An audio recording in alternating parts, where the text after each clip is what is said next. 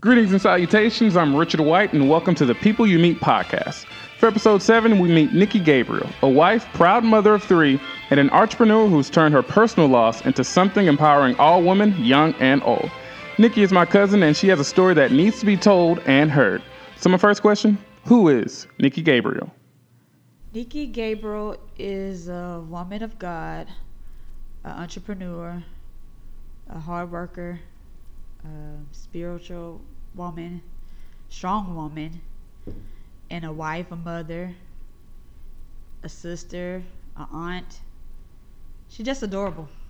She first started doing hair when she was 13, and one thing she noticed was the sheer happiness and joy people receive once their do was done. From there, she went to styling sew ins, but wanted to do more.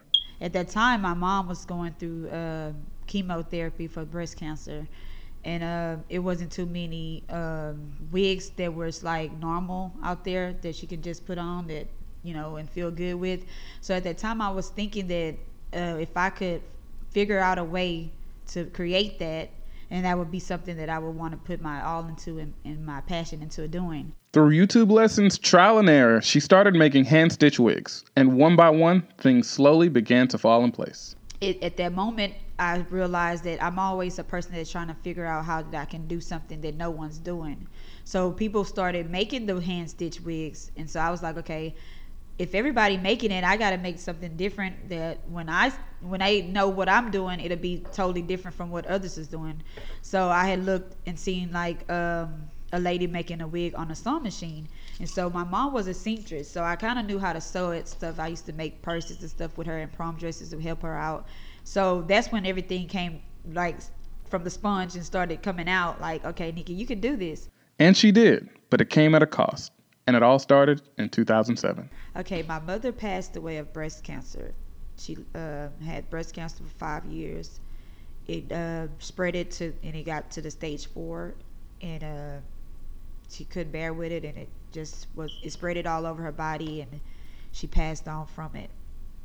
And my little sister, she uh, kind of got into like a depression stage behind it because she was around 16 at that time when it happened and so she kind of started acting out a little bit you know doing extra you know out and so um, i think the depression kind of really got to her you know where she wasn't understanding and one day she just decided that she wanted to walk walk on the freeway and she kind of was walking back and forth in and out of the traffic and uh, once she hopped over into the HOV lane, it was a, a dually truck had hit her and kept going.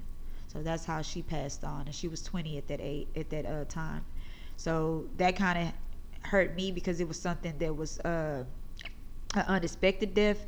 Like my mom, it was kind of expected because you know we saw her, you know, deteriorating as you know the blood, and the cells, and all of that. But when my sister passed, it was like unexpected so it kind of hit me hard on that end, but I just still wanted to be able to remember her. Even though she didn't uh, stay long on this earth for me to like do more things with her, I feel like as I'm doing my uh, business, it's kind of as her as well because she used to always want her hair done and I always wanted to come and get a bang and get a hair, you know, just do stuff. So it's also incorporating her as well as I do what I'm doing. So that's that's the part of how they uh, passed on and how I keep them in my memory. The reasons behind me doing this in the first go round is because of my mother. So uh, I had I had the uh, uh, think about it, like what can I do and what name can I you know put to it. So I thought of the name Valboo, and which is the V A L part of it is my mother's first part of her name. Her name is Valencia. And then the boo part is my my uh, youngest sister which is boo who is no longer here. So i said i, I want to do this in remembrance of them. And that is how her business was born. Through all the heartbreak and obstacles she's gone through she's always reminded of why she started I started making the wigs on the sewing machine, and I had my first client when I ran my uh, business. She came, and she also, when I made her wig, she also shed tears. So that kind of gave me the insight that what I was doing was making women feel better about themselves and look better, you know, feel beautiful, and that's all that I wanted to do. So uh, it was a big change for me. You know, I, at times I was like getting down because I didn't have clientele. I didn't have people who were coming to me uh, to get the wigs made. And so I just kept doing it, and because I remember why did I start doing it? What I really want to do is be able to donate custom units to you know cancer patients, lupus patients, people that suffering from hair loss. I just want to be able to just give them a look that they're used to by them going through the hair loss. So when I think of those things, then I kind of get, you know, discouraged and like don't want to do it. I have to understand that hey, you're gonna be able to bless someone, you know, one day. So just continue to do what you're doing. So I, I really just take a breather, probably step back for a little bit, but then I, you know, come back to it, pray on it, and I just get back in it. She's helped women in chemotherapy, cancer survivors, and some who just want a new look for themselves or husband. And speaking of husband, Nikki and her husband George have been a couple for 17 years, but even before then, they shared a special bond. His mom passed away due to breast cancer, so at the same time with my mom, which were like four days apart. So that really bonded our relationship more, and that's before we got married. So when we became one under God's eye, it really put a lot of more blessing to us. Like we just clean together, we do everything together, and he's my life partner, like I said before, my best friend. And I just love me some George Gabriel. And I'm just blessed, and we're blessed to have one another. Having a business and balancing a family has been work, but she gets it done. And with their help, she makes it look easy. But as for how it makes her feel, it makes me feel amazing it, it sometimes when I get up in the morning and I get started on my day, I just have to just get on my knees and thank God because I know it's nobody but Him who got me to where I am today and who kept me strengthened through all the obstacles, through all losing my mom, losing my sister. I know it was nobody but Him. So I would say that I know that I'm here for a purpose, and my purpose is to create the wigs to help women to. Uh, go through those different challenges that they might have that they don't feel pretty. They might feel discouraged because their hair loss and you know losing hair due to chemo treatments and stuff like that.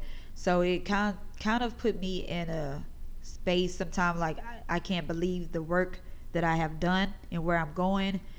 And it just uh, makes me feel really proud to be who I am and be able to be a representative of my brand and have everyone to see what it is that I visioned and make see the vision come to a, come to come to pass. As we wrapped up our interview, their youngest son Kobe presented mom with some paper flowers he made at school. Oh my God! Thank you, son. Such a blessing to have this little guy. Wow. Ladies and gentlemen, Nikki Gabriel. If you're interested in knowing more about Valboo, you can find it on Facebook and Instagram. I'll post the links in the show notes. And a special thank you to the Gabriel family and Big Sister Riri. Our music is by Mark Henry Beats and image by Evan White. Be sure to follow us on Twitter at TPYM and on Instagram at The People You Meet Pod. If you like this episode, be sure to leave a five star review and tell your friends about us. We can be found on iTunes, Google Play, and SoundCloud. And before I close, happy Mother's Day to all the moms and motherly figures out in the world. Y'all are truly, truly, truly appreciated. I'm your host, Richard White, and thank you for listening.